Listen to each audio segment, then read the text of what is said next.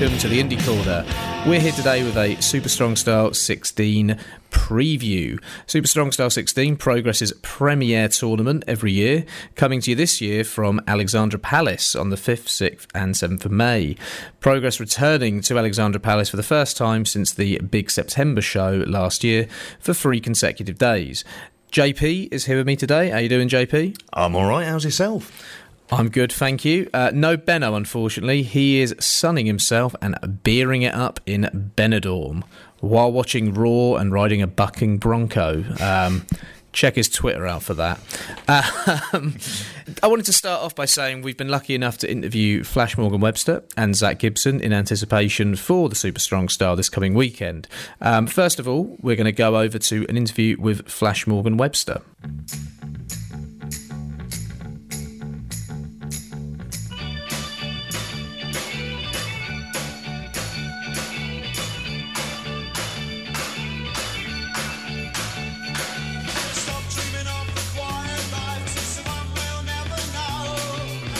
Hello, I'm here at the Indie Corner with Flash Morgan Webster. Flash, how you doing today? I'm good, guys. How's it going? Uh, yeah, I'm all right. I'm all right. Um, thanks for joining us. Do appreciate it. I know you've had internet problems today, but you've persevered to be here for us today. So, cheers for that. No problem at all. now, coming up this weekend, we've got Super Strong Style from Alexandra Palace over the bank holiday weekend. So, Flash, I wanted to ask you first of all, anything in particular that you're looking forward to at this year's Super Strong Style? Um, it's it's a really it's a it's a really big weekend, as we said. It's uh, become uh, one of the biggest, if not the biggest, European tournaments. And the fact that they've decided now that they're going to do it all three nights at Alexandra Palace just shows the growth of not just uh, Progress Wrestling, but British wrestling in general. The fact that the tournament started off as two nights in the Electric Ballroom, went on to three nights in the Electric Ballroom, and then has grown out to three nights at Alexandra Palace just shows how big of a force not just the British wrestling scene, but the the fans have become as well because it's going to be jam packed there. But uh, what I'm really looking forward to, I'd be lying if I said that I wasn't looking forward to seeing Kassius Ohno. I only met him a few times uh, during his last little stint of uh, on the independent circuits.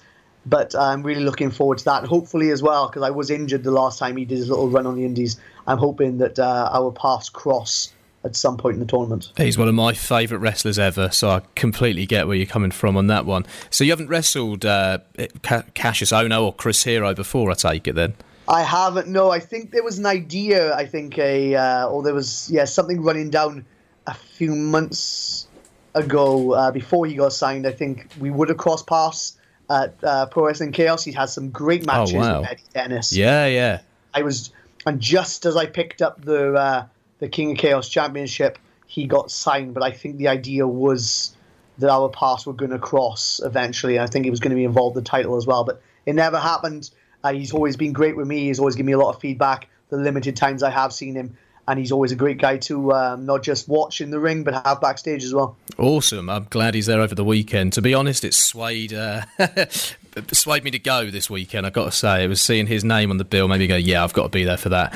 Um, I was going to say as well regarding Alexandra Palace. Last year, you were in the um, it was like an eight man at the uh, Alexandra Palace show, but you're in a featured singles match against Keith Lee this year. Are you uh, pumped to be in a singles match at such a big venue on such a big stage this year? I'm pumped just to be in the tournament. If I'm honest, uh, if we look at it and look at my history at Progress, the first time they did Super Strong Style, I was a natural progression holder, so mm. there was no need for me to be in the tournament. I had a title shot. Uh, the second time it came round, I was on the sidelines with an injury, and then the third time it came round, I did unfortunately go out in the first round to Mark Haskins. Speaking of which, if we're going to look at the group that I'm currently in, uh, with Mark Haskins, Vicky Haskins, and Jimmy Havoc, I'm the only one out of those three that has a super strong Style 16 place. So I feel myself very lucky that not only do I have a singles match at Alexandra Palace, but I'm also the only one out of that group to actually have a spot Super Strong Style 16. Yeah, I was a little bit surprised to see those guys weren't in the tournament, actually, now you say that. Um, but continuing along the lines of Ali Pali as the venue, how, how do you find wrestling a venue like Ali Pali compared to, say, a more intimate venue like the Ballroom? Is there a difference or is it is it essentially uh, the same thing? Is, is there any changes that you've got to make to, say, your style or how you go into the match or what you do during the match? if I'm honest, I think smaller venues sometimes can be harder to wrestle in just because people are a little bit scared to make noise. Uh, so the bigger the crowd, usually the crowd relax a little bit more. They're uh, they're a lot more noisier. But as for myself, to be honest, it can be a bit daunting sometimes when you come out wherever you come out and there's a big crowd. But the moment you get inside that ring, you kind of forget about the the fans outside or how many there are, whether there's ten, whether there's hundred, whether there's a thousand. Uh, to me, then it's just the ring, and I know that probably sounds a little bit cliche, but that is the case. You kind of have the person in front of you, you have your goals, you have your game plan, and everything else just kind of melts away in the background. Got you, got you. Yeah, it makes complete sense. And you're facing Keith Lee in the tournament as well. I remember you had a really fun match with Keith Lee. I think it was on one of the Manchester Progress shows last year. Is that, is that right? It is indeed. Yeah. If you want to, uh, uh, if you want to think about the decks being stacked as hard as they can on me, I think that I couldn't have a, uh, a harder opponent. I think the only person who possibly has a harder opponent, well, maybe two of them, is uh, Chuck Mambo because he has Zack Sabre Jr. and I think uh, Chris Brooks against Kassius Ohno. Yeah, yeah, most definitely. I was going to say the match you had with Keith Lee last year was, a, I thought was a great match. I remember that was a really fun show, and that was probably my favourite match on the show. Is he someone you've been looking forward to getting back in the ring with, or you've wanted to wrestle again since that time? To be fair, every time I've seen Keith wrestle, he's a joy to watch, and again, just like Kassius, he's a joy to have backstage. I've always found as well that uh, a lot of these companies always book me against smaller guys. They always book me against your likes of Mark Andrews, your Pete Dunne, your Travis Banks, and they want those those fast paced, high flying mm. matches. But anyone who knows me will tell you that my best matches are always against the big guys. I had a great one with Ricky Shane Page down in Attack Pro Wrestling. I've had some great ones with the Wild Boar, even though he's not the biggest guy. The style he wrestles definitely is that of a big man. And um, I had a great one against Rampage Brown as well at Progress, and Keith Lee is is no different. So I'm really looking forward to getting in there and doing it a second time with Keith, not just because that he is a big guy and I have my best matches with him, but just because now there's history as well and we can play off that. Oh, most definitely. Why is it you think um, you prefer wrestling guys who are slightly bigger than you? Any reason at all? I don't know. I think maybe I just one the story is there, isn't it? And everyone can see the story. Sure. Um, I always think that one of my my best traits uh, is selling, which allow matches like this allow me to sell. But whenever it comes to planning, putting stuff together, I've always had a real creative flair for uh, being able to accentuate how big someone is and how to uh, be as creative as possible with explaining that to the crowd and also making sure that my offense is as fast and as creative as possible. So I think it just kind of plays into all my strengths, my creativity, and my uh, ability to kind of tell a story and sell my ass off.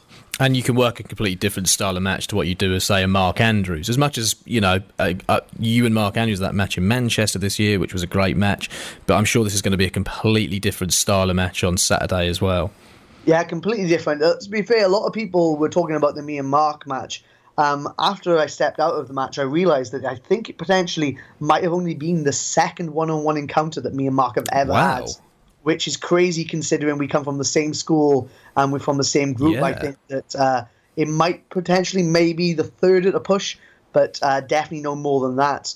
And it's uh, again, I I love wrestling people in that style. I love I love that match remark, but my style and my favorite people to wrestle are big guys. Sure, I'm looking forward to the Keith Lee match at the weekend. I was going to say as well, looking at the lineup for this year's Super Strong Style, there seems to be a slight increase in import talent that have been brought in for this year's Super Strong Style. How do you feel as a British guy about that increase in import talent coming over for this year's tournament? To be fair, I know some people have mentioned this, but I think you've also got to look at the amount of British wrestlers that are now going out and becoming imports in America, in Japan. Uh, in Europe, it was inevitable, really, that they were going to have to start calling people in. When your likes of Will Ospreay, um, Marty Scurll, uh, even Zack Sabre Jr. have um, schedules which don't allow them to be in Britain as much as they are. Of course, then when you want to make sure that the cream of the crop and the highest level of competitor is in this tournament, you're going to have to start looking other places, especially when you're going to have to wait for that next crop of British talent to come up as well. the why not use any imports? It'd be silly not to. Yeah, and I suppose with you going over to PWG, I suppose you're an import when you're going over there, aren't you? And competing in BOLA and all the rest of it. And you seem to be a regular in PWG now, if anything. Um, I was going to ask, relating to that, you got to do BOLA last year. How would you compare um, Super Strong Style to BOLA as a tournament?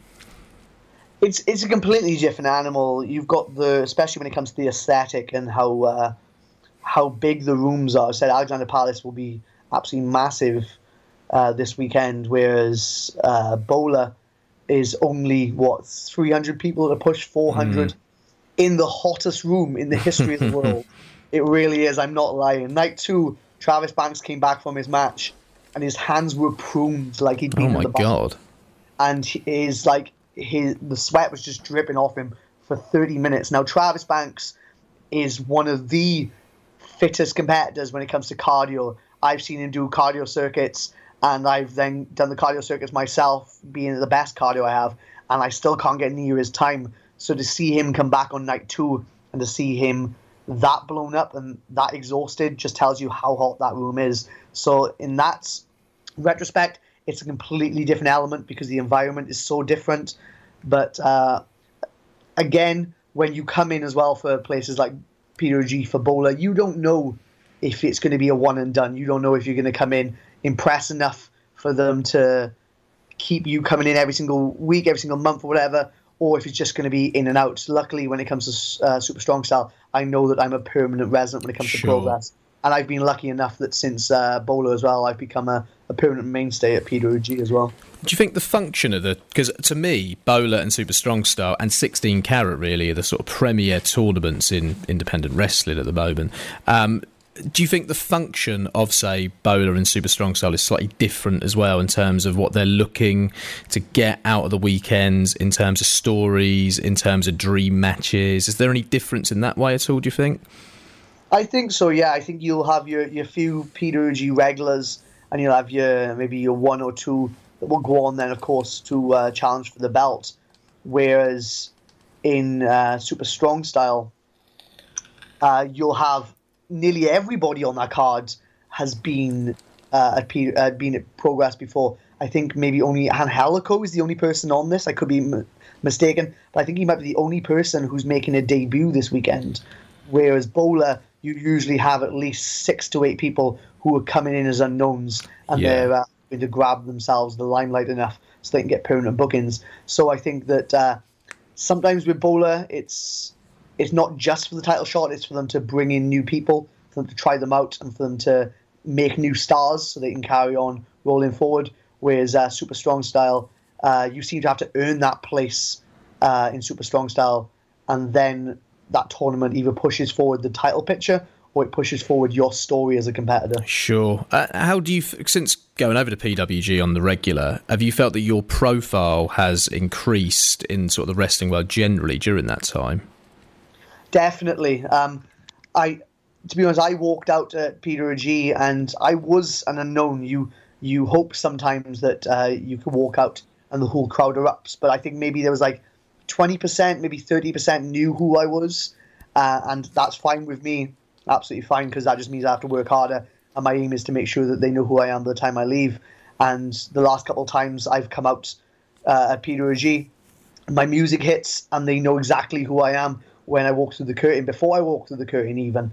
But again, that has a knock on effect when it comes to me doing shows over here. Sometimes you'll have people come to shows that aren't familiar with British wrestling and they'll come up to the merch table and they'll have a chat and they'll tell me how much they've been enjoying my stuff at Peter PWG they'll turn and say sometimes that they've come to the show tonight because I was on the show, because Walter was on the show, because Travis was on the show, and they didn't know about British wrestling before that. So I think, uh, yeah, I owe a lot to uh, PWG when it comes to uh, allowing me to become more of a, a, mainstay and more of an international name. I always feel really bad for you when I see with that Parker coat done up to the nines in that searing heat in that little building. I've got to say. I brought it on myself, haven't I? I brought it on myself. um, I was going to ask as well regarding PWG. Obviously, you get uh, you know indie talents from around the world. You get a lot of the luchadors, the Mexican guys as well. They started bringing in the likes of Walter from uh, other European countries as well. Is there any sort of dream opponents that you'd love to face in PWG at all? Um, there's a there's a guy who debuted uh, this last show, Bandido, and man, some of the stuff he can do is absolutely crazy, absolutely phenomenal. But uh, I'd be lying if I said that I didn't want to wrestle the likes of Desmond Xavier and Zachary Wentz because at the moment they're absolutely killing it in tag team competition. But the whole the whole show really the the the whole roster is a who's who of international talent. So I I'd be happy to wrestle anyone out there. But my top ones, if I'm honest, I really want to wrestle Zachary Wentz and uh, Desmond Xavier in a tag match. I really want to wrestle Jonah Rock in a singles again because I just love wrestling big guys, and I'd love to do something creative with, with Bandido as well because you wait to see the next preview. The man is absolutely insane. Cool. I hope Super Dragon's listening to this and can hear what you're saying. I was going to ask you a couple of questions about um, your unfortunate time on the sidelines a couple of years ago as well. Um, so you managed to keep yourself busy in, in wrestling, if anything. Uh, one thing that I really liked that you produced was the documentary. Uh, was it Road to Malice or Road Back to Malice? Yeah, Road Back to Malice. Could you give us a little bit of background on the documentary and how it came about? Because um, I was wondering, did you produce and write it yourself? No, I didn't, uh, and uh, all all the uh, all the efforts and uh, the man who deserves all the credit is a guy called Adam Williams. Um, if you check out if you check it out on Vimeo, which it is on Vimeo, then you'll see that uh, that it's on his account. Uh, so, it, to be honest with you, it, it, was never supposed to be a documentary about about my injury.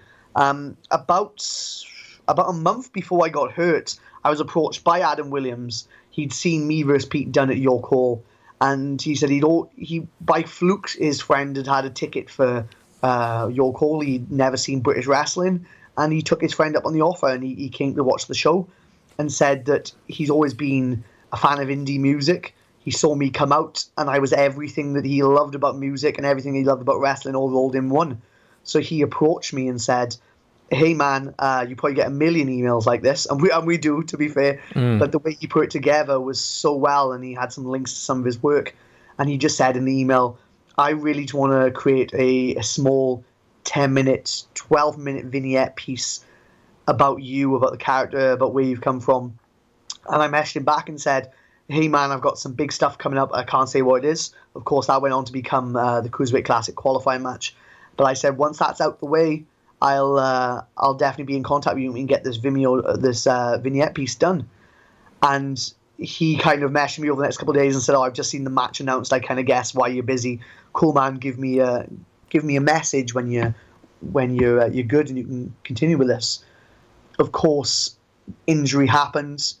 Uh, I forgot all about this little piece, and then two or three days later, he messaged me and said, "You probably don't want to hear this right now."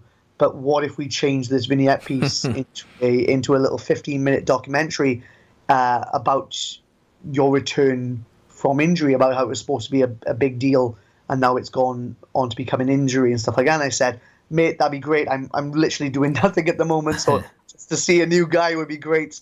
Uh, and again, from there as well, it was only supposed to be three months out course, we had the MRI scan and found out then I had a torn labrum and partly torn rotator cuff, and it became a 30 minute documentary.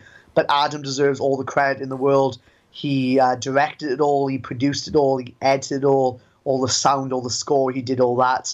Um, I just had to sit there and look pretty and uh, and work my ass off to get back to the ring. But all credit goes to Adam Williams the guy uh, is absolutely phenomenal. And if there's any injured wrestling now listening to this, then uh, and you're looking for somebody to cover your documentary, then uh, definitely go to Alan Williams because the man's an absolute star. You sound like a documentary maker's dream there. I've got to say. um, Yeah, it was a great documentary. It really sort of built anticipation for your return, and it made me more invested in your story and wanting to see you back in the ring, if anything. But during that time out, you also started your podcast. Um, I was going to say, with podcasting, have you found that it's helped you sort of make a lot more contact with various guys in the industry? It's helped you get to know guys just from interviewing them, spending more time around them at all. How has it kind of um, helped you in the wrestling business, if anything? the podcast was always a plan of mine. Um, I'd recorded the Damian Dunn episode, which ended up being episode seven, I do believe. I recorded that months before I got hurt, maybe about three months before I got hurt. And I listened to it back and didn't like the sound of my own voice. And I was like, nah, I can't be doing this. Like, if I can't deal with this, then nobody's going to want to listen to this. and um, I kind of put it on the shelf and said, okay, I'm not going to do this. I apologized to Damien and uh, for wasting his time and said, "Okay, I was done."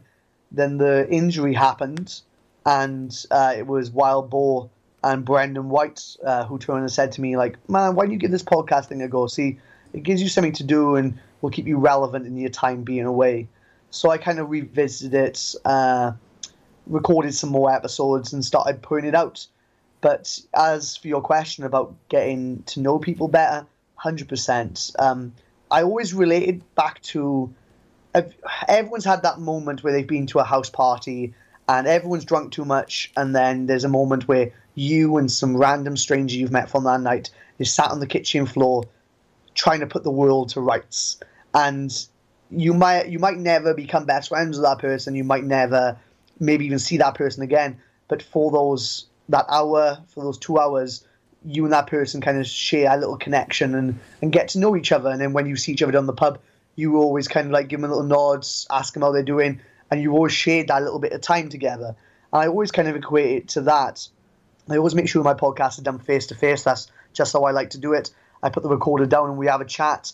I find out so much about people I didn't know, and sometimes people open up and talk about stuff that they wasn't even planning on talking about if you've listened to my episodes with Nathan Cruz and RJ Singh, they talk about some uh, some very upsetting subjects on there that they themselves said that they had no plan on talking about. So yeah, I think that it's definitely allowed me to become closer to a lot of my friends. This podcast, it's allowed me to break down barriers and take some people as well that who I just saw as acquaintances and actually now call them real friends. And it gives not just me but uh, my fans an insight into my guest. And I think as well that people have got to know me a little bit more because of it as well. It's great from a fan's perspective as well because you know what? A couple of years ago, I was thinking there's a there's a gap in the market really for a, a, wrestling podcast from a British perspective with British wrestlers potentially, and then you filled that gap. And there is there are so many stories I had no idea about. Um, the RJ Singh one, like I'd seen RJ Singh for years. I didn't know any of the stuff that came out on that podcast. That was a great show. The Sexsmith one was one that I loved as well. Um, I thought he had a real story to tell, and I thought that you and him had a lot of chemistry and sort of had a real connection during that podcast as well. So yeah, some great stories that have kind of come to the fore as a result of the podcast as well. So great work on that one. Um, to be fair, to be fair with the podcast, I I just kind of I talk to people. Um, I allowed them to kind of allow the conversation to go where they want it to take. I never pressure anyone into talking about stuff they don't want to talk about. And to me, it's just a, a conversational piece. And I always just try to do it in the most friendly and positive way I can so that if people don't want to talk about something, they don't have to, or if people like kind of say stuff they that I don't agree with, again, I'm not there to question them. I'm not there to belittle them. I'm just there to kind of listen to their points and allow them to express themselves. And that's all I want to do with the podcast. And I think I've done a pretty good job at that. Yeah, I think you've done an excellent job. I was going to ask one last question as well. Um, you spent obviously the time on the sidelines. You came back to Progress in January of 2017. During the time you'd had out, um, did you find when you came back the company had changed any way? Um, did you find that it was any different at all? Or do you think it's still the same as it's always been, if anything? The landscape had changed completely. If you want to look at this way, um, Pete Dunne had literally only uh, came back for the one show. He'd come back to wrestle Jack Gallagher in the qualifying match. Uh, but apart from that, Pete hadn't been seen in progress as a mainstay in months. So when I came back from injury, not only was he a mainstay, but he was the Progress Wrestling champion. So it shows that in those 10 months, everything changed. And it's, it's again a testament to how good British wrestling is that in another 10 months, no doubt somebody else will be on top of British wrestling. It'll be somebody that we never thought would have been on top of British wrestling. That's because the the surplus of people underneath the surface waiting for that moment to become a big star is always going to be there. But as for how things work, I, I, don't think it really has changed, if I'm honest. I think one of the reasons that the fans are so devoted is because Progress has that identity that it's always had. Yeah, it's on a bigger stage now, but it was always going to happen because the fans were just so passionate. The more people were going to want to be a part of it. But as for how everything moves backstage now, everything moves behind, it still feels like the same animal to me. It's just that uh, they've found a bigger audience. Flash, thank you for spending your time with us today. Um, I was going to ask you just to wrap it up. Is there anything that you wanted to plug at all? Um, yeah, um, so everyone can follow me on Twitter. I'm at flash underscore Morgan. On the Twitter, I'm uh, Facebook, facebook.com forward slash flash Morgan Webster. I'm on the Instagram at, at flash Morgan Webster. If you want to book me for any upcoming seminars, gigs, events, anything, birthday parties, I'm an independent wrestler, guys, got bills to pay. Uh, I'll do any of that, and that all those emails can be done at flashmorgan at live.co.uk. And if you've enjoyed me chatting on this podcast, then maybe check out my own. I'm on iTunes, SoundCloud, Stitcher, Podcast Addict, or wherever you get your podcast from. And that is uh, Morgan Webster's Wrestling Friends. But yeah, apart from that, guys, been a pleasure to be on here, and thank you for having me. Oh, mate, thank you very much, and good luck on Saturday. Thank you very much. Hope to see you rest in the second round on Sunday. See you later. In a bit.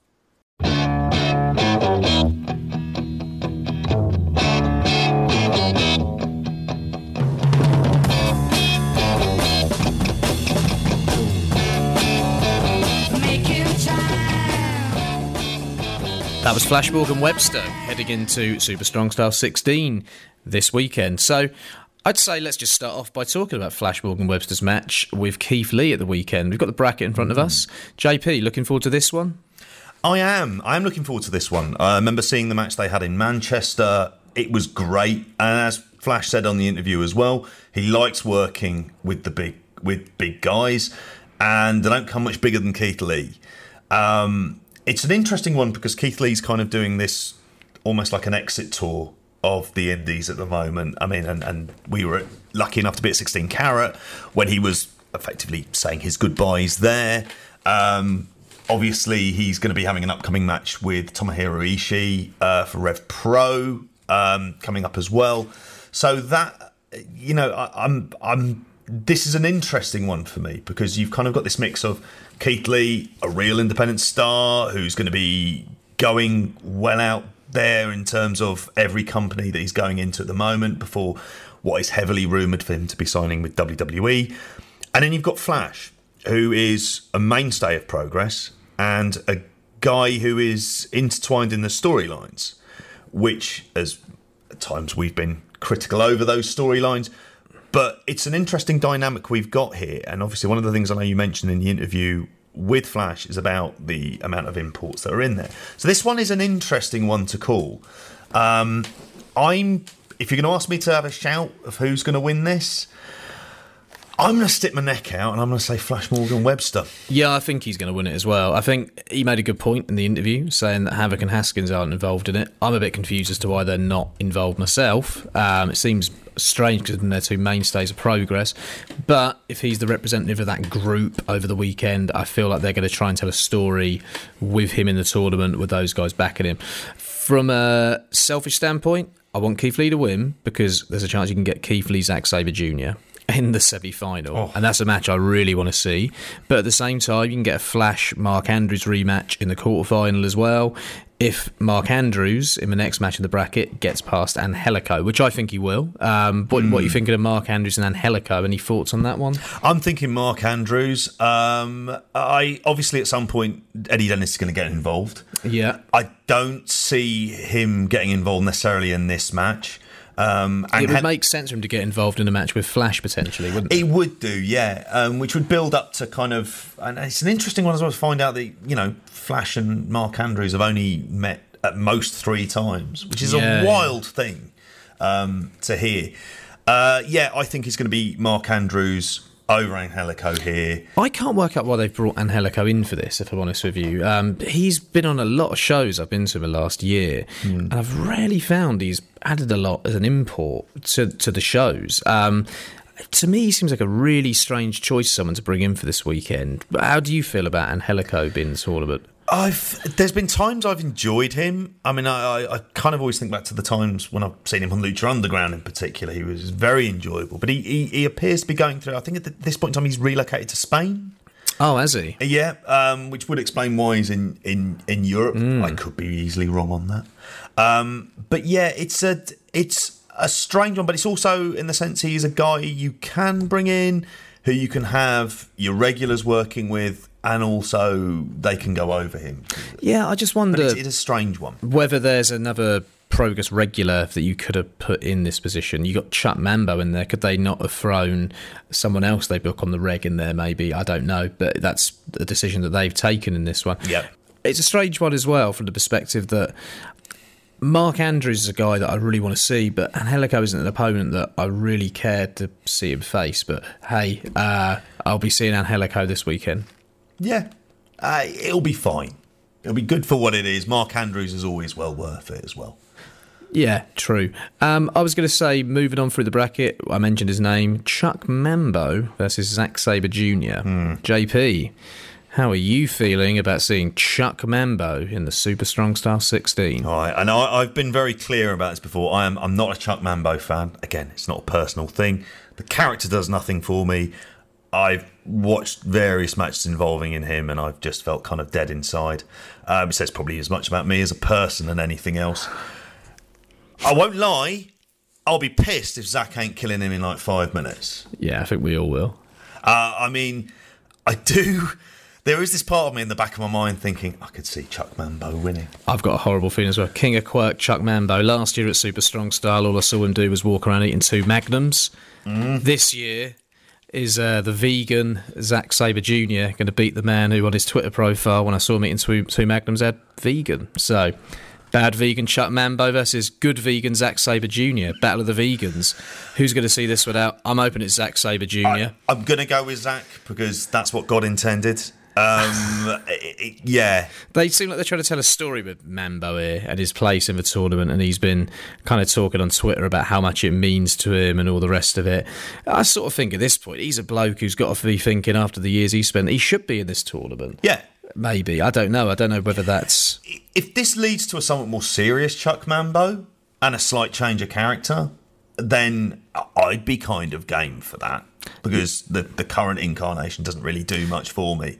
Um, but There's, given the tear that Zack Sabre Jr. is on and how good he is this year, and we've both said like, uh, this that Zack's the best had the best year of any wrestler in the world at the moment. Yeah, I can't disagree with that. Yeah, it's got to be Zack. Yeah, to be um, to be Ibushi, Naito, Sanada, and then lose to Chuck Mambo. Well, I can't see New Japan going for that pissed. one somehow. I hope not, anyway. And then the last match of the bracket, anyway, uh, to face the winner of Chuck and Zack Sabre Jr. is TK Cooper and David Starr, which I think on paper looks like a really interesting and really fun matchup. Yeah, and I've particularly enjo- I'm enjoying the fact that they've gone back to the TK Cooper that we really enjoyed. The have they? well, in terms of in terms of heel TK Cooper. Oh, okay. It's, I, no Dahlia, though. I don't know why they've transitioned her away from TK Cooper. I know yeah. she's doing commentary. I she's just think. Great at ringside, isn't she? I just, yeah, I think she's a much better valet than she was, than she's a commentator. And I think that they're not accentuating her strengths. And I don't think people wanted to see that act uh, broken up either. Mm. Um, I'd love it if she was back at his corner or they did sort of put her back in his corner at some point. Mm. Um, who do you think could go over in this one? It's an interesting one. If I remember rightly, David Starr went out in the first round last year. Yeah, he did. Um, and it'd be strange for him to go out again, especially having seen him with the run he had in, in WXW. I think it's going to be TK Cooper. Yeah, I think it will be as well. I think they need to try and re-establish him. Um, mm. I think he's lost a little bit of popularity in the last few months since they mm. brought him back as well. I, I think the booking of him putting him straight into the title scene. Feels to me like eh, when he got booked in BOLA last year and Yeah. him and Trav had the match against the Bucks that was booked and didn't go ahead. It felt like he didn't have that hot indie run that he was due to have Mm. when he was kind of peaking. And it felt like he didn't reach that peak, unfortunately, because of the injury. But he's been brought back in progress in a position as if he did have that run. And I feel like he hasn't kind of earned that position yet. And it would be nice to see him go over, but it would be nice to see a bit more of a gradual build. Maybe going back to the South Pacific Power Trip. If Travis Banks is going to lose the title to Walter, they can rebuild in that way. But who knows? Second round of this one, if we were to get um, TK versus Zack or David Starr versus Zack, I can see both being good matches in very different ways. I've seen David Starr and Zack wrestle before, and it was a really fun match. TK Cooper and Zack is something I've not seen before, but there seems like a natural story that you can tell there, um, which I could imagine being a lot of fun. Anyway, um, should we go over to the next bracket? Yeah. So the first match of the next bracket that we've got is Chris Brooks and oh, Kassius Ohno or Chris Hero. We just call him Chris Hero. Looks like we're on calling him. Kassius Ohno here. Oh no! Oh. Oh no! Don't. Oh no!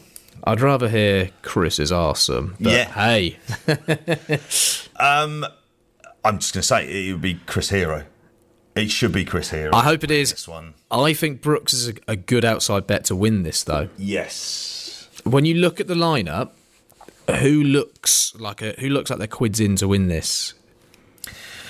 Uh, looking at it, and I mean, we're going to be going on to it. I mean, I, I, I, there's a part of me that thinks the winner of the uh, it could be a possible winner with Tyler Bate and, and Pete Dunne. Yeah. Of whoever is is you know whoever wins that one and goes through to the final, that would be um, the person to go. Uh, Yeah. The person to go on and win it. I don't see Brooks winning it. I can see shenanigans. Mm-hmm. Um, I hope not to. I think this could.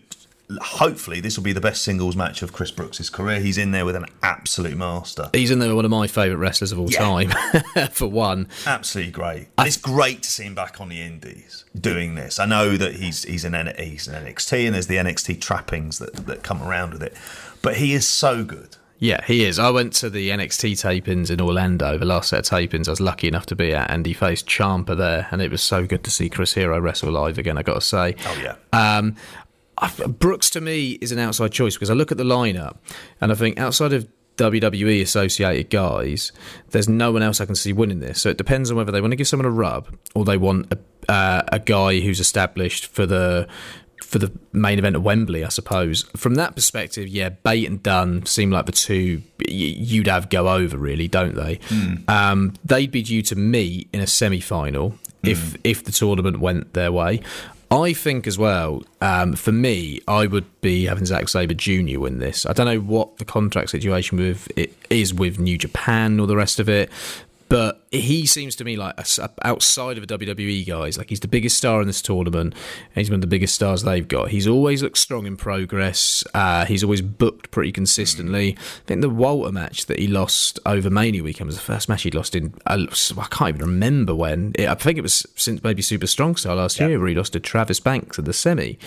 And it just seems to me like Zack is a natural fit for a Wembley main event. Um, that's what I'd like to see personally. But anyway, um, Chris Brooks, maybe if they want to give someone a rub, try Yeah. and establish someone more. It seems like every year going to Super Strong Style, there's an obvious winner. Um, last year, I thought to myself going in, and I think everyone did Travis Banks. Year before, I thought Mark Haskins or Tommy End. Year before, Ospreay. And this year, uh, there isn't an obvious winner. It's, The field is completely open. Um, yeah, Brooks Ohno, match I'm looking forward to. I'd like to see Chris Hero going over here, though. Um, moving on, Tyler Bate and Jordan Devlin. really looking forward to this one.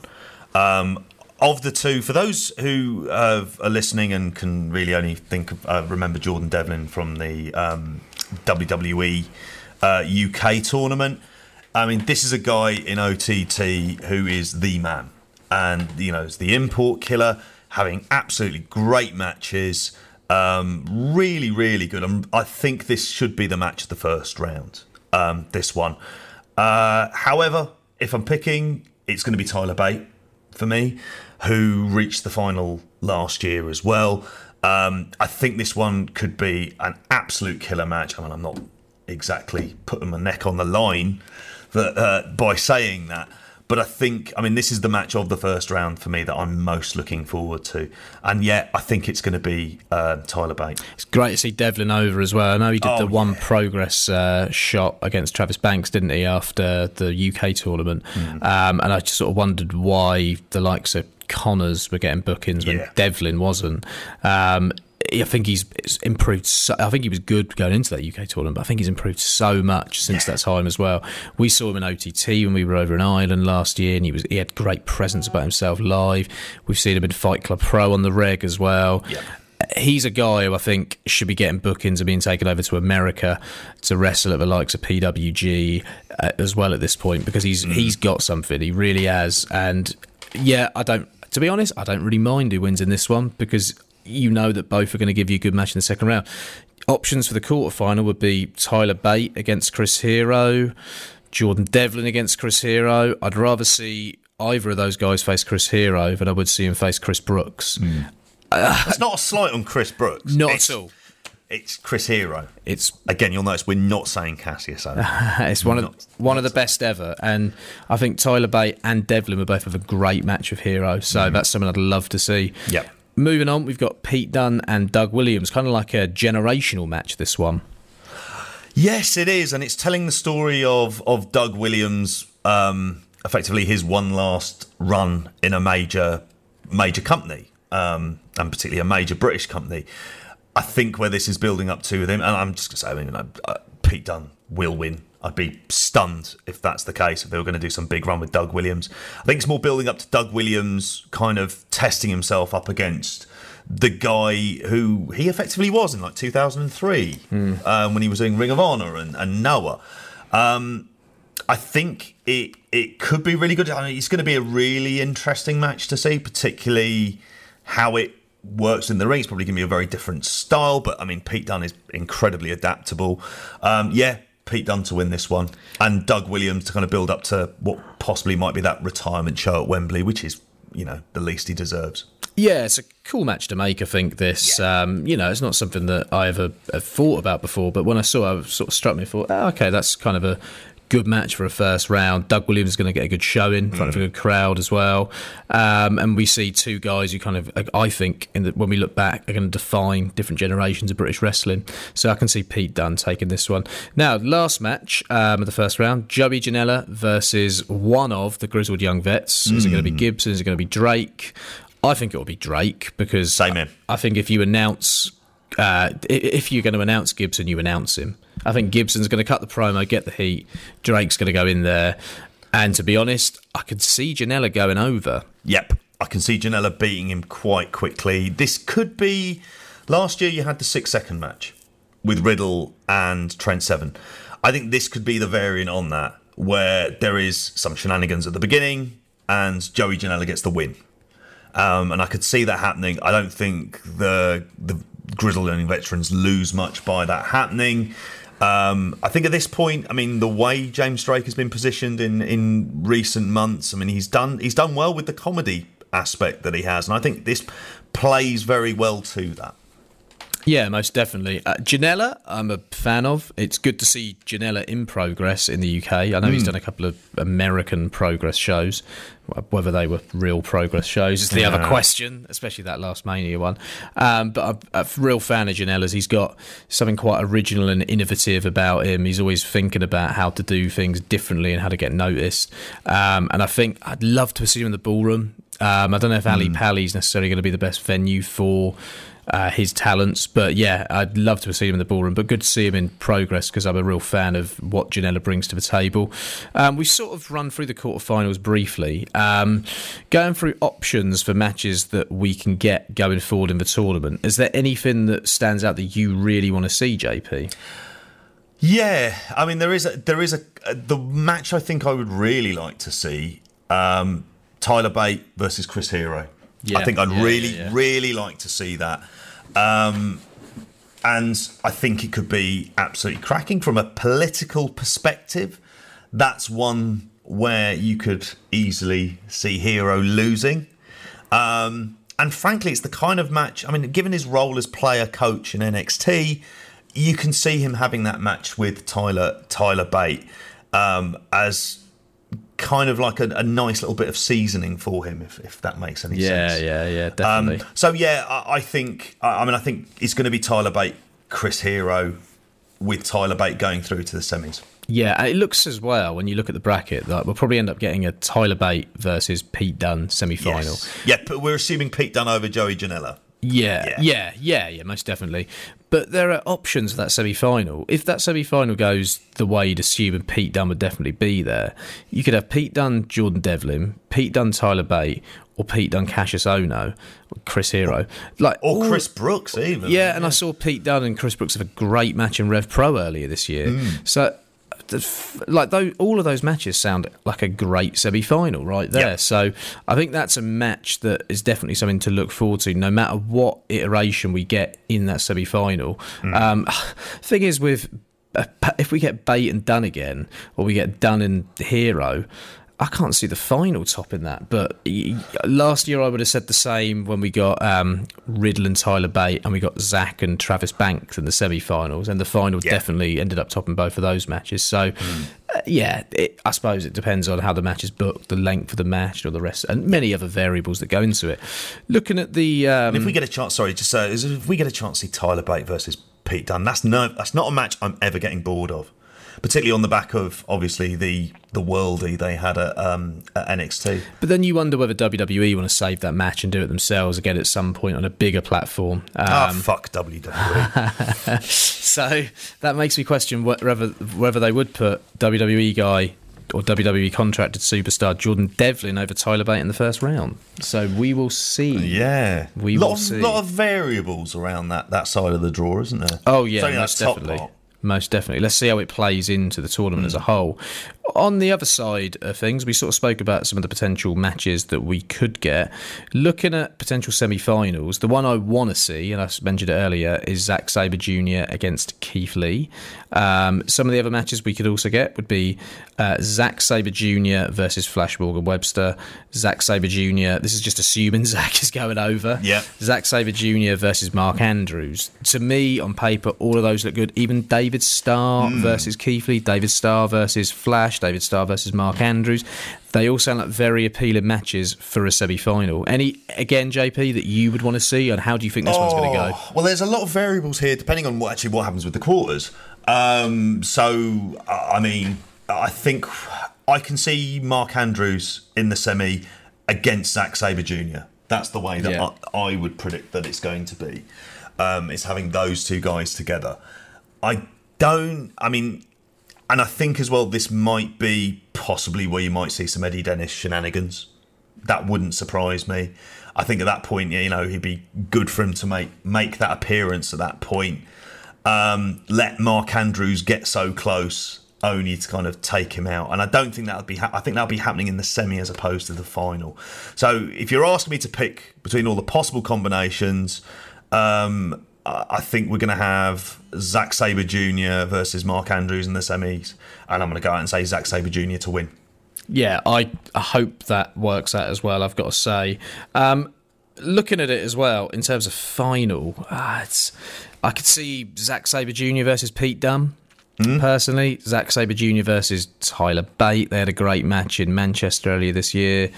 Um, I can't see Devlin getting to the final. I can't see Hero getting to the final. I could see Brooks getting to the final. Uh, Zack and Brooks had a kind of underwhelming match. I remember in um, Rev Pro at yeah. York Hall last year. It was a bit too early for Brooks. yeah, I think it was. Big match at York Hall. I think that it was. was. Just... I wonder whether it's still a little bit too early for Brooks. I've not mm-hmm. seen that progression for him to be in like that really marquee singles match on this stage. I don't think yet. Um, I think Brooks has so much of a groundswell of a of a movement of fans yeah, who really yeah. like him that I don't. It's going to sound so. He doesn't need the super to win Super Strong Style 16. Mm. I don't think it. Nece- I don't think it hurts him.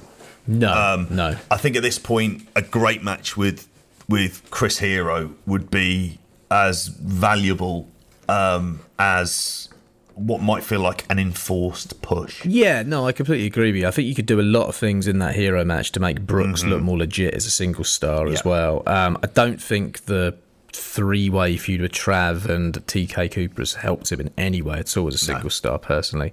But there is still that um, kind of loyalty to the CCK brand and that that um, admiration for him by a lot of the younger fans, especially. Um, mm the the Super Strong Style final um, last year was a great match. The year before, I thought they told they used the final as part of a really good story where they had that quick seven minute match between Mark Andrews and Tommy End after a really knackering weekend, especially for Mark Andrews. It was in like what mm. five matches over two days oh, or something God, insane. Yeah. So I thought that worked nicely as a short match. I think at Ali Pali they really need that big marquee main event to close the weekend. Yeah. Um, like I say, I'm hoping for Pete Dunne versus Zack. I think Pete Dunne versus Zack isn't a match that I can recall ever seeing before. I'm trying to think of. I can't recall it in Rev Pro. I can't recall it anywhere else. So that is a match that I'd love to see. I think obviously you've got WWE United Kingdom champion going into this one mm-hmm. against New Japan contracted Zack Sabre Jr. So you've got that dynamic that you could play up a little bit as well. Um, I think it would be quite open as to who would win mm-hmm. that match if they did come up against one another. Match I'd love to see. Um, See, any- I think it's going to be Tyler Bates, Zack. Really? And I think Tyler Bate's winning. After getting to the final yep. last year and going close, yeah, yep. yeah, I could see that. It seems like a natural story to tell as well, doesn't it? Mm-hmm. Yeah. Okay. Um, so you you think Tyler Bate? I think Zack. Okay. Okay, I bet. Either way, it's good, isn't it? I'm all right with that. Yeah, yeah, both uh, worthy winners, let's say. I think I've nailed my colours of the master. That I think there's there's one potential winner that I would have a, a real issue with. Who's that? Mambo. Yeah. If that happens, I think that's mate. I don't. He'll be drowning in magnums if he wins that tournament. Two in a day, he's not wrestling. Fuck me. Ronda Rousey used to have a big plate of wings after she beat. She won a fight in UFC. I can't imagine what Mambo would be doing with the magnums after this one. So let's wait and see. Um, go Magnum Mambo. Right. Moving on from the tournament itself, there are several non tournament matches that have been announced for the weekend mm. as well. Let's go over the women's matches first of all. Um, the first one we've got is um, your favourite wrestler, Charlie Morgan, mm. versus Toni Storm for the Progress Women's Championship. Yeah. Over to you, JP. Um, it's going to be an interesting one, this. Um, partly because we will have had Charlie Morgan have um, as the ace of Eve that same weekend on the, on the Saturday in a really high profile match at a big venue as well. I'd like to think that if she has a great night there, that that's going to rub off on how she performs in progress. Um, I'll put it out there. She needs a really good match. She needs a really good, strong match. And she's in there really with one of the premier female workers in the world in, in Toni Storm. I can't see Charlie Morgan winning this, though. I mean, I've heard various theories about this. I think um, I don't think it's being done. it's being set up really for Jinny to challenge yeah. when she comes back. Uh, I think that's that's the direction well, they're going. Jinny's in. challenging at um, Victoria Warehouse. Yeah, so this is just the setup match in some it way. It feels like it's the setup match for it. Um, I mean, we've we've gone over our criticisms before of where this has gone. What I would say is this is the time to kind of deliver a killer match. Yeah, she needs it. She needs it. She desperately needs it. I suppose yeah. probably the biggest weekend of her career this weekend. Oh, absolutely, yeah. Like you raved about her to me, and I've seen just nothing in her. To be honest, I look at that match on paper. I'm not there on day three, um, but I'd probably take a piss break during this one if I'm honest. Oh, Sorry, that's all right. But it just shows you're allowed to free will and all that. I really like Toni Storm. I think she's arguably the best women's mm. wrestler working in this country. I think she probably is actually. Mm. Her or Viper or Kay Lee Ray would sort of be the three, if anything. But Charlie Morgan, my interest is just not there at all. Yep. Um, the other match, which is uh, planned for day two at the moment, is um, House of Couture. The uh, Couture. Oh, sorry, Riot Squad and whatever Paige's group are called inspired act that came about just after those acts. Absolution, I think. Is, okay, yeah. just after those acts have been put together, that lovely randomly selected team of four people that don't really look like they fit together on any level. Um, they're facing Millie McKenzie, Sierra Loxton, and a mystery partner. Mm. Um, I, again, I just I sounds really bad. I have no interest. Well, it's a funny. It depends first of all who the mystery partner is, and the fact that Eve is on this weekend kind of means you've got a variety of possible people you could be choosing from. Aja Kong. I'd be up for that. I'd be up for that. I'd be surprised, but yeah, why not? Like she's there, she's in the country, she's not been over to Europe before, so yeah. I mean, I, I that would be fine. I wonder whether or not it will possibly end up being like a Kay Lee Ray. Uh, uh, is that much of a surprise? It- that's the thing, it would doesn't feel like a special surprise. As much as I like Kay Lee Ray, um, who else could it be? Charlie Evans. That wouldn't be much of a surprise. Well, we Uh, did see a re- we saw a really good Millie McKenzie Charlie Evans match. We did last weekend Yeah. at Kamikaze Pro. That was a really great match, actually. Sierra Loxton, I saw a couple of. I've seen a few times. Saw a couple of weeks ago on Rev Pro. She looked solid. Um, Mm. She used her kind of size advantage well in the match as well. Worked Yep. around different spots using that. I didn't realise just how young Shakara was as well. She's like seventeen. I know, and it's and as a result of that, you're just thinking there's so much of an upside with her for where she is now. Um, at, at this point, though, it's it's going to be how's it going to fit in with the dynamic with Jinny being back? I mean, I've got to think.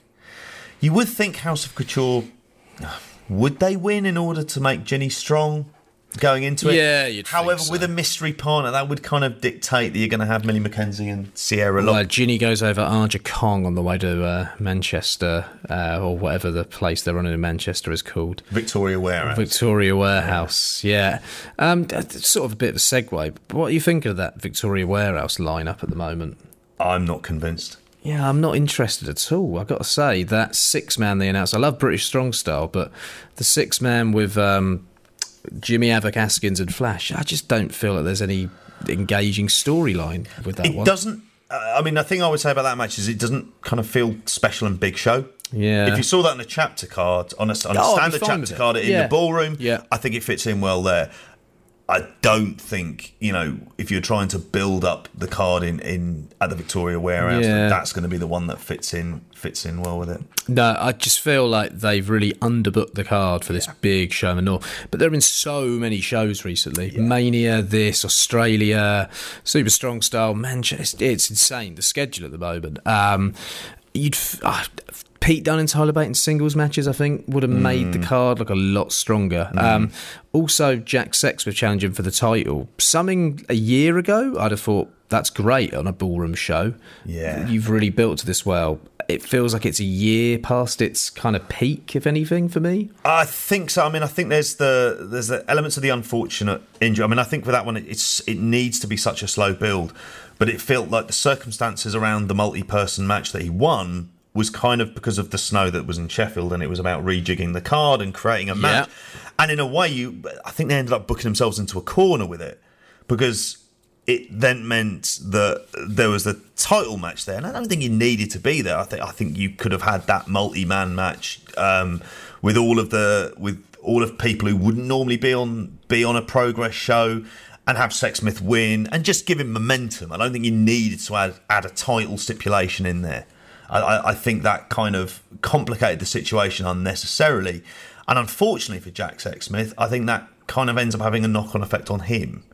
So, yeah, I'm I'm not convinced. And I don't think he's anywhere near as over in Manchester as he is yeah, in London. that was the impression that, crowd. we we got when we were in Manchester. Yeah, and a lot of the northern guys who are really into the promotion as well, who we speak to, just don't seem to have that interest in Sexsmith that is going to draw a house for this one. And it's a shame because I really like Jack Sexsmith. Um, he's got a great story to tell as well. I think he's really improved as a wrestler as well. But yeah, I'm not not sold on the Victoria Warehouse No. show at all. But back to Super Strong Style, the main event of day two. Now this is a match that I've wanted to see for a long time. Um, I can't wait for this one. If I'm honest with you, It was on a Defiant. Last I know, weekend, I know, I know. Um, but Travis Banks, the Progress champion, versus Walter, the Atlas champion. And it's just for the world title.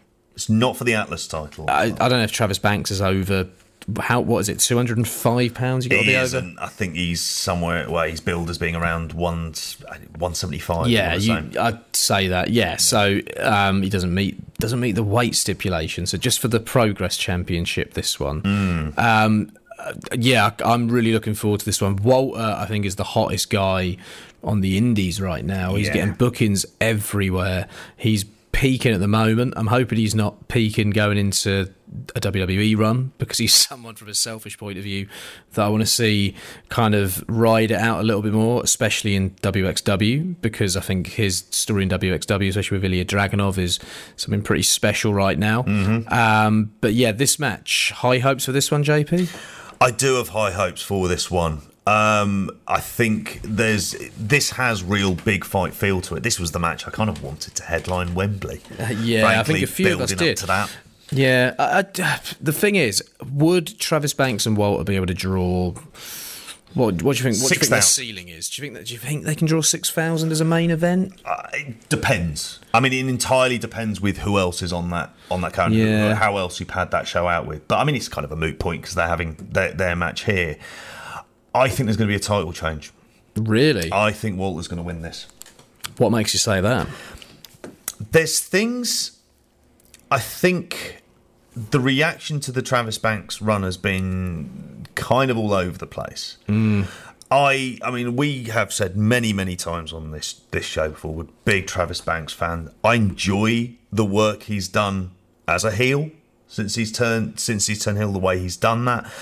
I think the way he was being booked off at the start of the title run as the guy who has killer matches, I think that was great. I think where the turning point was is as soon as it became Brooks and TK getting involved, and that took a lot of the steam out of it. Also, as well, he's not as really, I say, popular as Chris Brooks. Chris Brooks seems to have much more of that kind of groundswell Yeah, of crowd sure. support. So I can see Walter winning, and effectively the beginning of uh, possibly a South Pacific power trip, kind of almost storming progress afterwards, and and I can see that being the direction it goes in. It also sets up the intriguing clash in Manchester of Walter versus Jack Sexsmith, Oh, which could be violent. be a murder scene that Uh, one, that really could be. Yeah, most definitely. What about yourself? Uh, right, I, I think if they put the belt on Walter, they'll be capitalising on the peak of Walter's popularity, and I think now is the best time to put it on him. I don't think they will. I can see Travis Banks winning it, and I can see the Travis Banks as a troll storyline continuing because I think they quite like that. Now, what I really don't want to see in this, I love Travis Banks. I just don't want to see a match that revolves around Roman Reigns spots. That Oh, no. Jeff Cobb main event in New Orleans was just re- revolved around Superman punches, that Roman Reigns spear finisher spot. Like, I don't He's mind Roman. Reigns as a wrestler, I'll be honest with you. I don't know about the push, but at the same time, I don't want to see a main event of this big show that is essentially based around uh, WWE references to a situation in WWE that is kind of similar to this one or has echoes of it in a way. Well, he's better than that, and Walter's better than that. And yeah, yeah, absolutely. and and and again, it doesn't need those references for it to work. This as a match, given the proper length of time, given the big fight feel, is the kind of match that can sell itself. absolutely. It doesn't need Roman Reigns references. Okay, it makes sense at first, but really, who is that appealing to? Like, have the match between them, have killer matches, concentrate on that. Um, you know, intertextual references aren't needed here. You can just have a great match. N- yeah, and I hope it is that great match. I haven't seen the Defiant match, have you? No, I haven't. No, I know Benno and Martin have. I'm I'm going to save myself. I'm not going to bother. You know what? It's too much wrestling to watch anyway. So Apparently, it was good. They had a they had a rumble match. yeah, there's two New Japan shows that I'll be. I won't be watching all of those, and Oh, then Jesus. Backlash on the weekend as well. Too much bloody wrestling. That's all Yeah. I'll say. Um, so I'll be trimming what I can at different points and Yeah. trying to consume some non-wrestling related content as and when as well. Um, so looking forward to this one. Um, I think it's a really great main event for night two. Not going to be at day three, unfortunately. We're- Uh, I'm doing day one. JP is going to be there for day two with me. Um, But day three, I don't know. It, three days at Alexandra Palace. Now, I feel going into this year that the, those that we talk to, um, who have been to previous Super Strong Styles, don't seem that they're anywhere near as pumped for this year's Super Strong Style. and a lot of them aren't doing all three days either. Um, it feels like there's a real vibe around the Ali Pali experience in terms of a layout of the venue, in terms of the facilities based around the venue, mm. and I do feel like that has been taken for granted um, when it comes to this as a social experience as well. What yeah. itself. Uh, see, I grew up around there. I mean, for me, Ali Pali's kind of built around. It was a great place to sledge when I was a kid. Um, I haven't gone up there for the darts before. I mean, I think we, we said it before in the previous pods. It would have been great to have two days in Camden, yeah, and then the third day in Absolutely. to keep it special. I'd have gone for all three days if they'd have done that. I I would have preferred that. Now, yeah. family issues, the fact that I can I could bring one of my kids to progress, but I can't bring the other one. That I don't think he would want to go, mate. Uh, no, knowing him, no, he'd be stroppy about it all the way. Um, poor sod's got New Japan to watch in the next couple of days, so that's going to teach him a lesson. Um, so yeah, I'm you know I'm I'm going to day two. I'm I'm not I'm not doing day three. Um, which will be the first time in the last. I mean, I've been to the last two for all three days and absolutely loved them. I thought they were just great shows. It really highlights. It, I always think this tournament highlights the best of progress mm. when it has great matches and yeah, the storylines kind of encapsulated yeah. within within a tournament.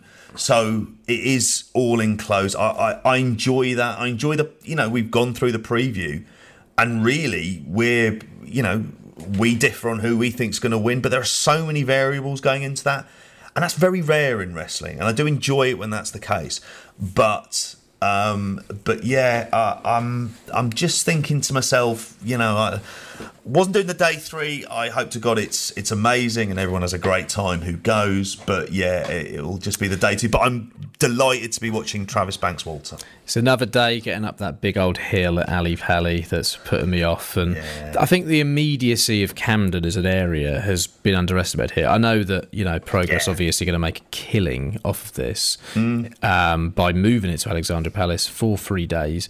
Um, but talking of Flash Morgan Webster in the last interview about differences between BOLA and super strong style. PWG, you could argue, um, haven't grown and should have grown um, because mm. they had the potential to grow. But I do think that the like the kind of um, value of the ballroom to progress has been undervalued here, mm. um, and the immediacy and the vibe of Camden and the vibe it creates. Because Ali Pali is up a hill around a load of trees. Yeah, it's a boring area. Wood Green, not so bad, I suppose. Not the same as uh, Camden in terms of the vibe. Oh, growing up around Wood Green, mate, it's scary after dark at points. I can imagine, but yeah. still, I'd rather be, you know, in the thick of something yeah. rather than yeah. up a hill in this big venue with a big roof. Um, yeah. But hey, uh, that's just me, and I'm a grizzled old veteran, uh, I suppose, of uh, independent wrestling at this point, and love to complain. Um, so, any any last thoughts going to the weekend at all, JP? I just hope it's really good. I just hope they have some really killer matches and almost go back to basics. Yes. Simple, great matches, simple stories, easy to relate to. Don't make it convoluted. Don't make it about another company.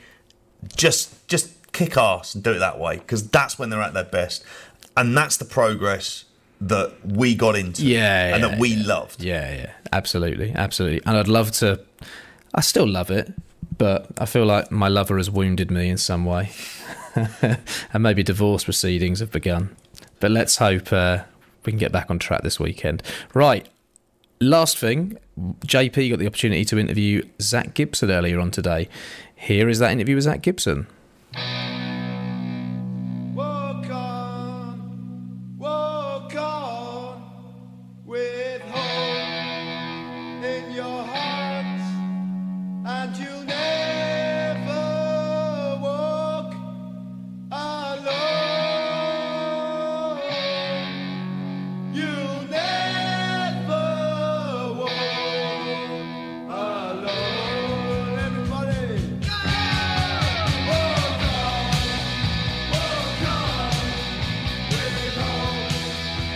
Hello, everyone. Uh, JP back here on the Indie Corner, and with me today I have Liverpool's number one, uh, the UK's number one, and hopefully soon to be the world's number one. Sorry to steal your tagline.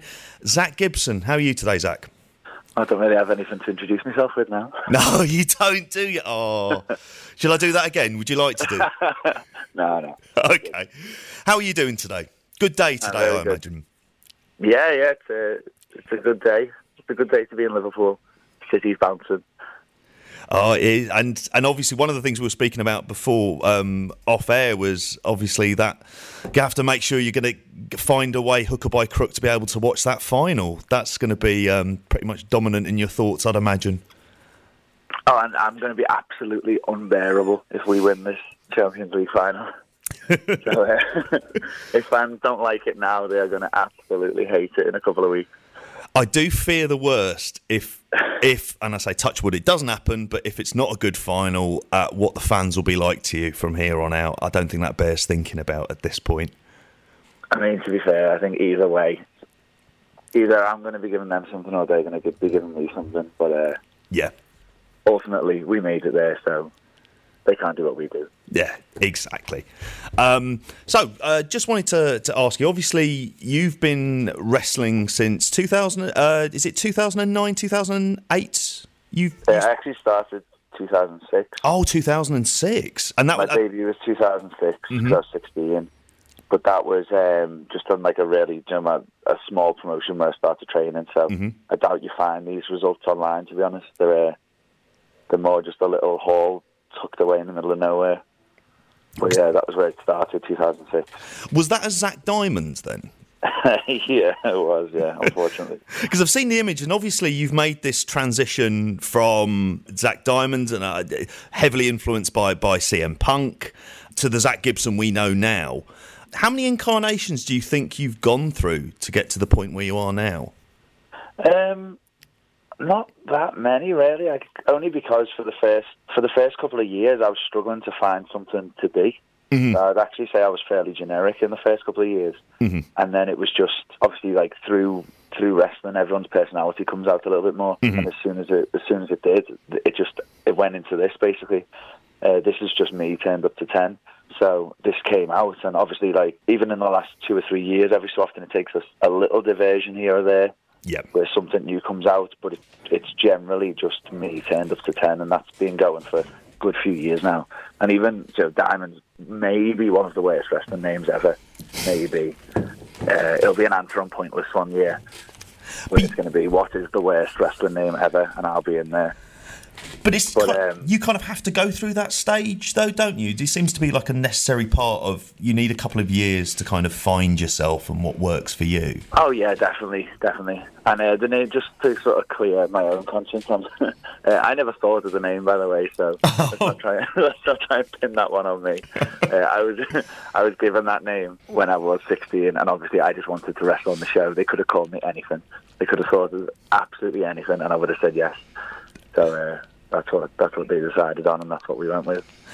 I'm going to bring up a couple of names from your past. I mean, um, uh, I'm sure you're probably familiar with uh, Jiggy Walker.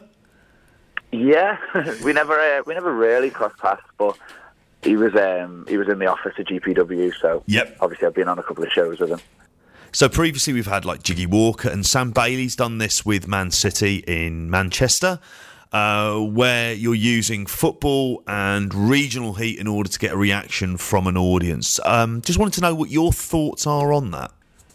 Yeah, I mean, you know, that's that's always going to be there. That's whether people pretend that it's not there or not. It, it doesn't matter. It is there, um, and it's just what you do with it. Some people try to go down one route of, you know, like the foreign heel, for lack of Yeah. a better term, and they try to really sort of incite hatred that way. Um, I don't really think there's much of a place for that in 2018. Yeah. Whereas the sort of football um, aspect of it, I think it's a lot more tongue in cheek. You know, you go to a football game and you'll see the fans giving each other an awful time, Yeah. but then afterwards they'll be in the same pubs and they'll all laugh and joke about it because it's actually just they're just giving each other a bit of stick. It's all it's all friendly.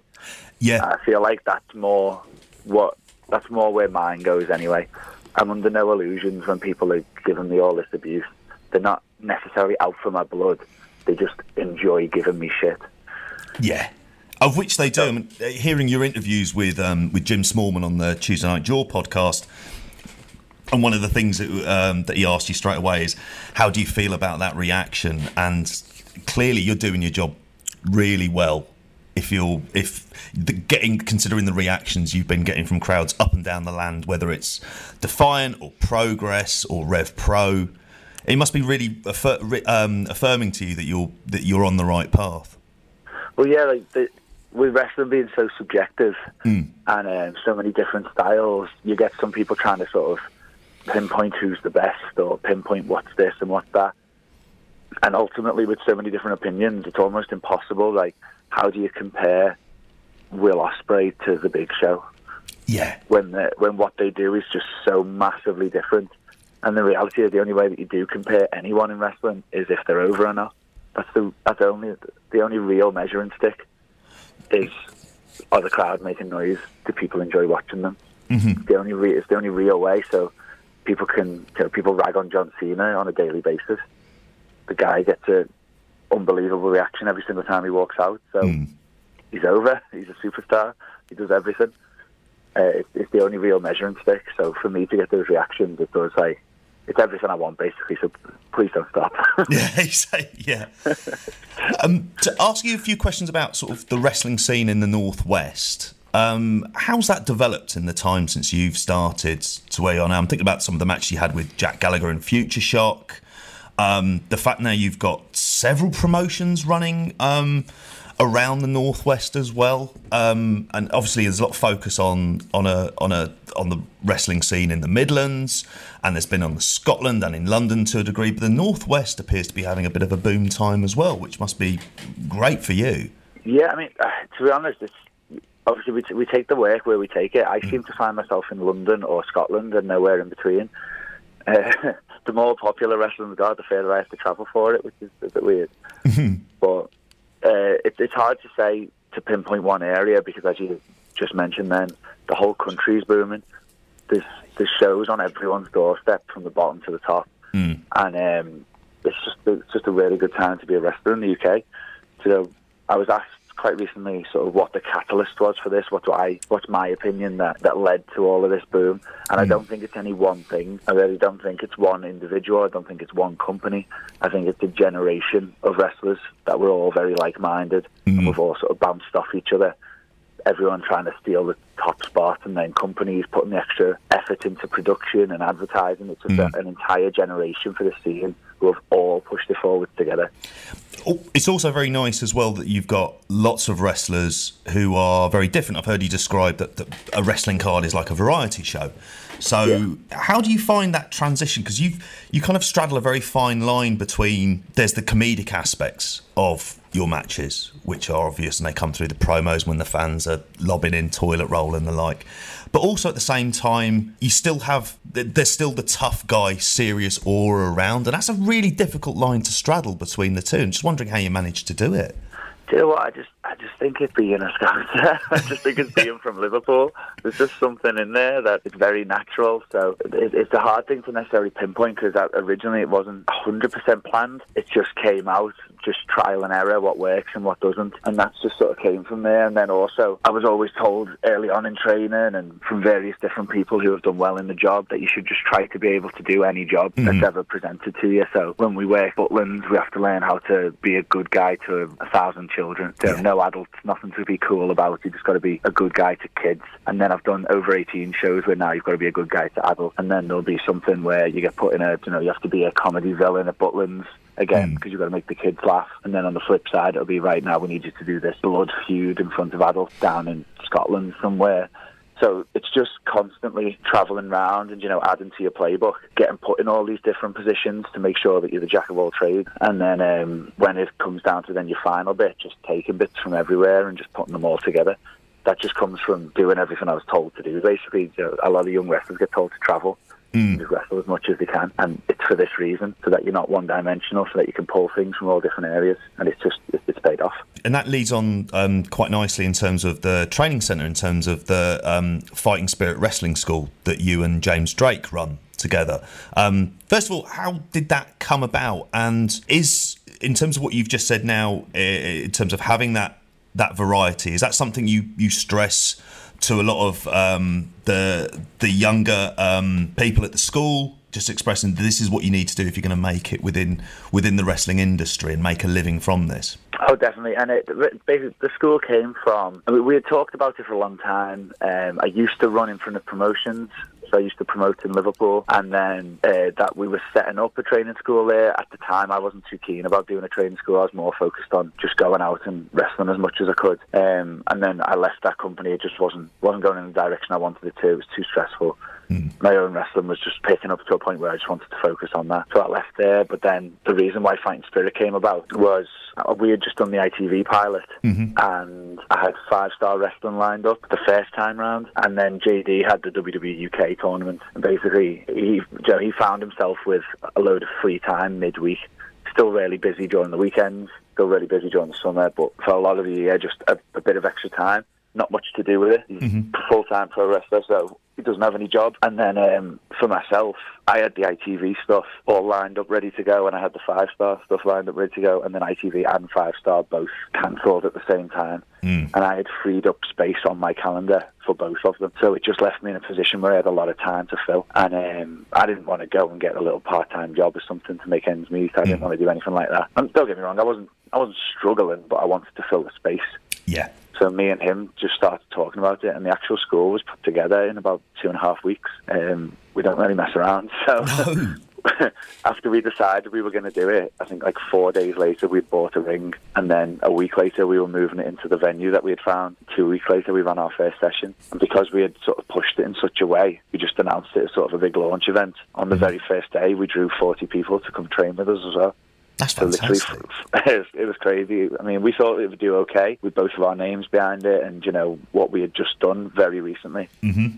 But then to see it, to see a response like 40 people on day one, the company's just gone. It just started up in a good position. It's just carried on. We've not had a single trouble there. So uh, it's one of the best things I've done. Have you got any up- upcoming shows? Because obviously you've run a couple of shows. Um, is, that, is that at the training centre as well that, you, that you've run? It is, yeah, yeah. It's um, again, it was when we set when we first decided to do shows. We just we wanted a short term goal for trainees. Mm-hmm. You know, with with show so many shows up and down the country, and with so many wrestlers up and down the country now, mm-hmm. it can be hard to fight for a spot. So they need like a short term goal and then another you know, short term place to build up a name, build up a brand. Mm-hmm. So that's why we originally why we wanted to run shows. But then after setting up the show, it's turned into a little project of its own. It's it's a pretty cool show, to be fair. I mean, nothing more punk rock than pro wrestling in a drained out swimming pool. I was going to say, it's yeah, sort of a makeshift set. So like we train in a swimming pool, but that's got all judo mats laid out. So on first glance, you probably wouldn't even notice it was a pool. But for the show, we, we take all the mats off, move the ring into the middle. We um, rent some seats in so we have them around, and we have people stood around the balcony as well. So it's got a really a really cool atmosphere about it, and everyone's been buzzing off it so far. Our next one's uh, Friday, 15th of June, and we're somehow going to have a ladder match in there. Oh God, is there enough height on the ceiling for that? Is that all right? There's no, there's no uh, problems on gonna, that. Uh, that's going to be that's going to be part of the interest of the show. okay. how how are we going to do it? Because we certainly haven't figured it out yet. it is, isn't it? It's uh, to, to, mention about James Drake as well. I mean, one of the the highlights for me in progress is seeing you guys tag together, and clearly, obviously, you're you're you're kind of really good mates. So you've got that chemistry there. He he plays. You play off each other really nicely as well. Um, is and you've obviously been to China um, very rec- very recently as well. Um, how do you find the kind of switch between going um, tagging and singles? Because obviously I've seen you with Josh Bodom as well in, in, in Rev Pro. How do you find that difference changing between the two? And is it nice to kind of vary it up? Um, uh, yeah, I, I, like the I like the variety. You know, we touched on variety earlier on. Yeah. Um, and it does it, it keeps things interesting. Like at, at, the basis of wrestling, it, it is generally just singles or tag, and then from there stems your four ways, your triple threats, hardcore, ladders, blah blah blah. Mm-hmm. But all of them stem from whether it's a singles match or a team match. So that's the ultimate variety there. If you're constantly just in the singles matches, I mean, don't get me wrong, wrestling's so varied anyway that mm-hmm. you're probably still never going to get bored. But it's nice for me to have the two because I was always a when I was growing up, I was a big fan of certain singles wrestlers like Rob Van Dam and mm. Billy Gunn. Uh, they were two of my favourites, but I was also a massive fan of the Hardy Boys. So tag team wrestling, that I'd say the peak of me watching wrestling was around 2000, 2001, and that was when they had one of the hottest tag divisions going. When you know the TLC matches and oh the, yeah, the multi-team ladder matches were all the rage. So tag team wrestling's always been a big interest of mine. So uh, to get to actually just flick between the two on a regular basis is pretty much everything I wanted from wrestling. I'm not pigeonholed into one spot. I think tag wrestling, when done right, can be one of the most entertaining things on the show. And uh, when they paired me and JD together, they asked us if we'd do it. Obviously, I've known him since he was 13, so it was just easy for us to not half-ass it. Basically, we put our heads together, and the tag team with JD has actually allowed me to team up with other people a little bit more mm. seamlessly. Where I'll come in and I've got this, I've got almost a little bit of a formula where I can create new moves with them by splicing our singles moves together. And so I've, been really enjoying it. I'd still say though, that in JD because we run the training school, it, it's a lot easier for us to to go together because we're just constantly we train at the actual a fighting spirit three times a week, as long as we're free anyway. Uh, we train a fighting spirit three times a week, and then obviously because we're there, we generally are at the gym together three times a week as well. So it's just that much. And then traveling, we travel to China together, we travel to America together. So we're in each other's pockets quite a lot, which just means that we're constantly talking about it, constantly coming up with new ideas. And I think that's what's kept these matches so exciting. To ask you about Five Star and the experience from Five Star, I mean, I don't want to go into sort of anything necessarily about the company itself, but the fact that you were able to be a, the focus of a live three hour show on television. How did you find that? Because that must have been was that the first time you've you've really been in, in, in that position where it's you're you're live on on the mic and in the ring and you're you're you're wrestling to a, a live television audience. How did you find that in terms of the experience and what you got from it? It was definitely the first time live. It's, it's not the first time you know you've had that kind of pressure, which is what I think. I guess it kind of at the time you, you just try not to think of it. I think, yeah. at least that's what I do. I, I don't I don't try to think of the gravity of the situation because that might sort of might put you off a little bit. It might get in your head. Ultimately, when you're actually out there, you can't see the live audience watching at home anyway. So all you see in front of you is a wrestling ring, a crowd, a microphone in your hand, and that's what I see every single week. So I just I just do what you do, and then um, reap the reap the rewards later. But it was that it was the first time we've been I've been put in that position live. So there was, I mean, just before we went out, there was that little worry, and you know, I just had to be smart about it, put, put my stuff together sensibly, mm-hmm. and then as soon as you get out there, do what I've just mentioned. You know, it's just what you do. You just do your job. Get it done. I was thinking what really resonated about a lot of the promos you cut is about there was this wonderful element of truth to it where you had big imports coming in, you railed against that. And I think there is, for a lot of us who watch a lot of British independent wrestling, one of the things we always like seeing is the, the, the these people develop over time and coming from kind of smaller organisations and working their way up, and seeing them get spots and have really earned it. How easy was it for you to be able to cut that? Was it something that, that had rankled you for a long time, so you were able to put that into your promos as well and express that? Yeah, I mean, the, the best work is based on the truth. You look at any any films, even even down to things like I just went to see Infinity War yes. other day, and even in a film as far out as that, they still bring in realistic sort of feelings into it, if that makes sense. So, oh, if you're thinking of Thanos, for example, need, yeah, people need yeah. to be able to relate, don't they? So they can't just have superhero films and then nothing for the average show to relate to, because then you're not going to get anything from it. Um, so all the best work's based on the truth, mm-hmm. and that was easy to do. Uh, I've got a few little. I'm, I'm not going to obviously give them away because then everyone will start doing it. But yeah, I've got a few little tricks and little ways to do it, and it's just about it's just about believing in it. Really, it's got to be real, and like I don't pretend to be Gibson when mm-hmm. I'm out there. I just am. It's yep. more like a, like I say, it's just me turned up to ten. It's more like a method acting, if you will, rather yep. than going out there and trying to do, trying to pretend to be something that you're not. Um, this weekend, you're going to be at Progress's Super Strong Style 16. Um, I won't ask wh- who's made their mind up whether or not it's you or JD who are going to be taking part in the Super Strong Style um, 16 tournament. Um, we'll decide that when we figure out how to stick a belt above our venue. I think. Yeah. Well, we'll figure out how to do the ladder match, and then we'll decide who's going in.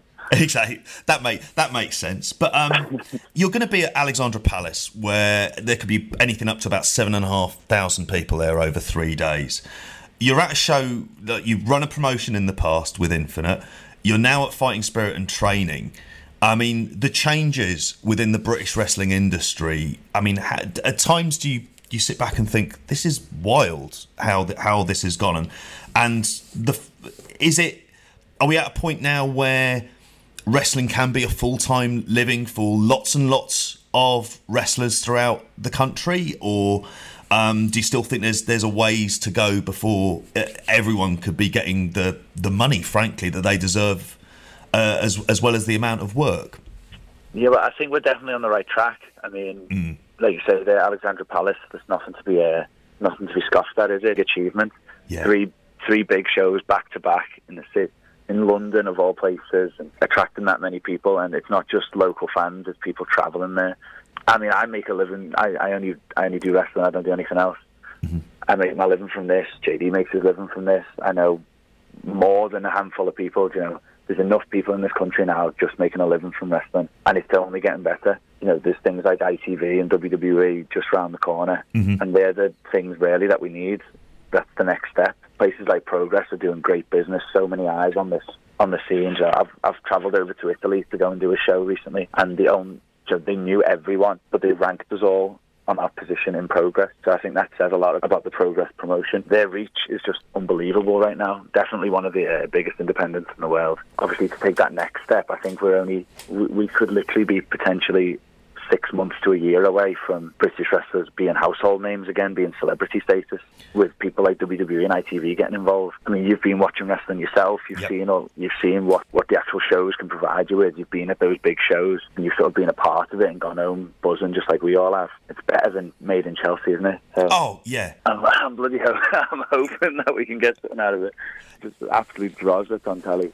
Oh, I, I, would agree. I mean, it seems to me, and I'm, i might be wrong on this, but I think we're on the cusp of it entering into that kind of mainstream zeitgeist. We're at that point yeah. where we're not that far away. Uh, would Would you agree with that? Where, like you say, it's going to be, and hopefully any of the projects that are setting up around the UK are successful because then everyone gets to work and everyone gets to see everyone yeah, working. Exactly. Um, do you think we're not that far away from that, from that point where it is going to be, like you say, that we're going to get people as as household names and possibly, I don't know, I getting think, a walk on on Corrie, let's say, for example. I think the potential's right there. So now it's just what the powers that be are going to do with it. Yeah. You know, ITV last time made a bit of a ricket of it. They yep. um, they fought against some of us. They tried to change how people looked. I'll never forgive myself for wearing a leather jacket on television. oh. what a ricket! But you know, when they say like when they're absolutely adamant and you promised X and Y, it's what you've got to do. Um, but that that was their mistake. I think I think they've learned from that mistake. Hopefully they have, because it just didn't connect, did it? You know, they tried to yeah they tried to take Wayne's World and then they turned it into Noah's Arcade presents Wayne's World. That's exactly what they did. That's a hell of an analogy to, to, to, finish to finish up on this uh, on uh, on this as well. And uh, Zack, I want to thank you so much for your time. Thanks for taking time out, out to speak to us. Um, have you got anything um, that you'd like to plug? Where can people get in contact with you? Um, any uh, any other dates coming up? Obviously, uh, after Super Strong Style weekend. Oh, just every weekend. So just uh, uh, Twitter and Instagram, both Zack Gibson 01. Um, and follow Fighting Spirit as well. It's FS Wrestling UK on Twitter and just Fighting Spirit Wrestling on Instagram. So if you go through there, you'll see everything because I'm constantly sharing stuff anyway. Mm-hmm. And yeah, just go to shows, go to British wrestling shows, not just the ones I tell you to go to. Go to the ones that you want to go to. There's plenty of them. Yeah, plenty. It's, which is which is great. Well, Zack, thank you so much for your time. Thanks for taking time out of your very busy schedule. Um, I would wish you luck, but I'm sure either one of you or JD will end up winning the Super Strong Style 16 anyway, so you don't need my oh, anything from me. Thanks ever so much, mate, and, and no good, good luck this weekend. Cheers, mate. Take care. Cheers.